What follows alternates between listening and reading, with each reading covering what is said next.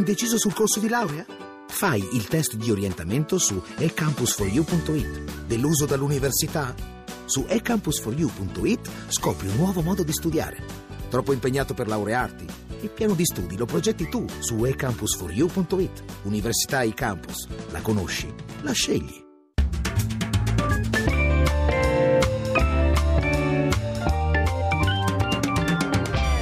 Il campionato? Rivediamolo alla radio.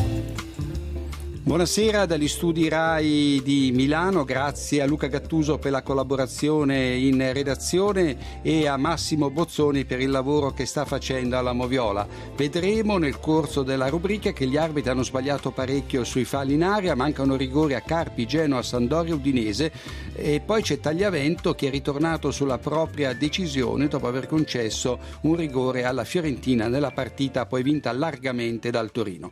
E cominciamo da Bergamo dove dove l'Atalanta ha battuto il Frosinone per 2-0, l'arbitro Celi di Bari che è rientrato dopo oltre un anno in seguito ad un grave incidente in moto.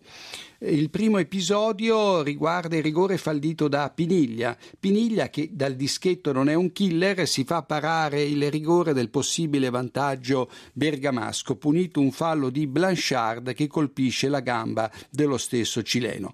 In occasione della rete di Stendardo che porta in vantaggio l'Atalanta, Grassi è in fuorigioco e si dirige verso il pallone al punto da scontrarsi con l'autore della rete. Sarebbe fuorigioco attivo se il pallone ha Stendardo non giungesse da un tocco testa-spalla di Paganini, cioè da un avversario.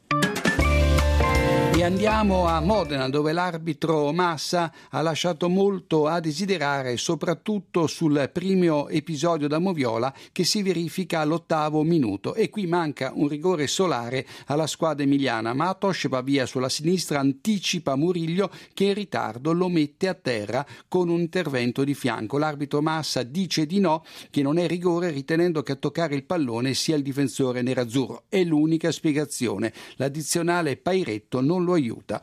Poco prima del gol di Jovetic, Andanovic si supera per deviare sul palo un tiro di Matos, tutto inutile perché l'attaccante del Carpia in fuorigioco immediata la segnalazione dell'assistente Tasso.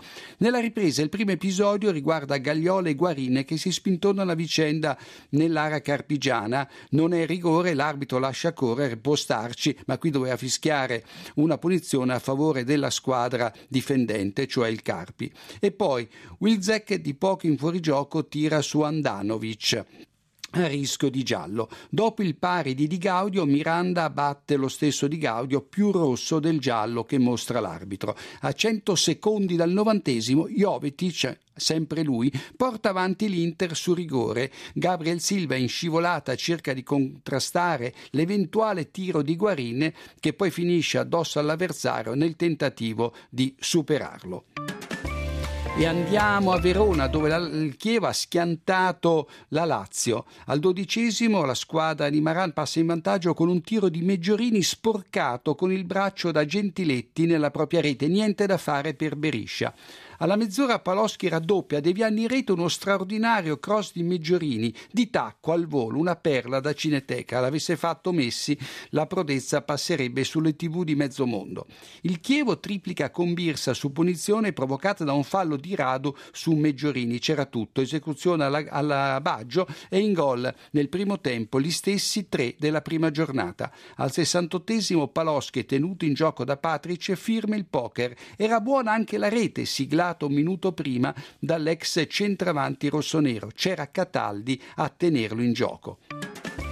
E andiamo a Marassi, dove il Genoa ha ripreso a correre battendo il Verona per 2-0. Un solo episodio in avvio di ripresa con il punteggio ancora sullo 0-0, Moras non trova il pallone e tocca la gamba all'Axalt che perde l'equilibrio nell'area scaligera e qui ci stava, almeno al mio parere, il rigore a favore del Genoa. Ed eccoci al San Paolo dove la Sandora è riuscita nell'impresa di raggiungere il Napoli avanti per 2-0 e addirittura sfiorare il successo. Higuain è in posizione regolare in entrambe le segnature. Al nono lo tengono in gioco Code e Regini sulla verticalizzazione di Insigne. Alla mezz'ora ci pensano Silvestre e soprattutto Cassane a tenerli in gioco sull'assist di Allan. Al quarto della ripresa l'arbitro Gervasoni non punisce con il rigore un fallo di Colibali che non si preoccupa affatto del pallone e finisce addosso a Muriel lanciato da Soriani in piena area partenopea, gomito sul petto. Qui dormivano tutti, a cominciare dall'addizionale di Paolo. Il rigore per i blu cerchiati arriva al 57 per il fallo da terra di Albiol su Fernando, di giustezza e rigore di Eder.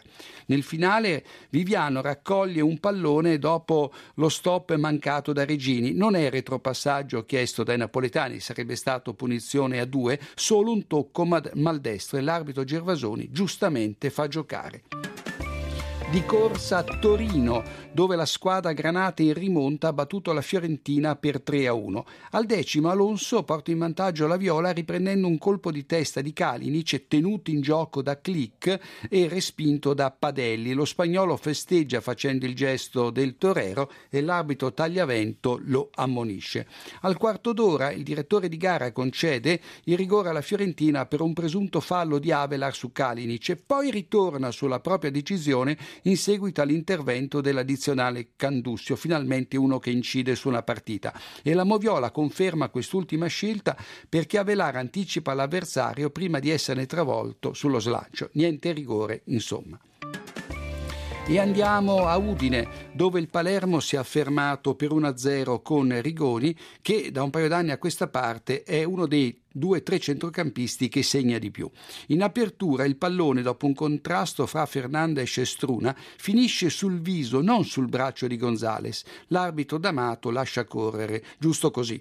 Al 32esimo, attenzione, manca un rigore alla squadra friulana sotto di una rete, evidente il fallo di El Cautari che con il corpo sbarra la strada Zapata nell'area del Palermo. Curiosamente, D'Amato vede un fallo di Zapata e concede la punizione ai siciliani. Al settantesimo il Palermo resta con un uomo in meno per l'espulsione doppia munizione dello sloveno Struna, la prima per una trattenuta zappata sul finire del primo tempo, la seconda per un'entrata in scivolata con cui prende non solo il pallone ma anche il piede di Fernandes e quindi è corretta la decisione di D'Amato fuori luogo le proteste di Iachini. Allora è tutto con la nostra moviola e quindi linea Roma.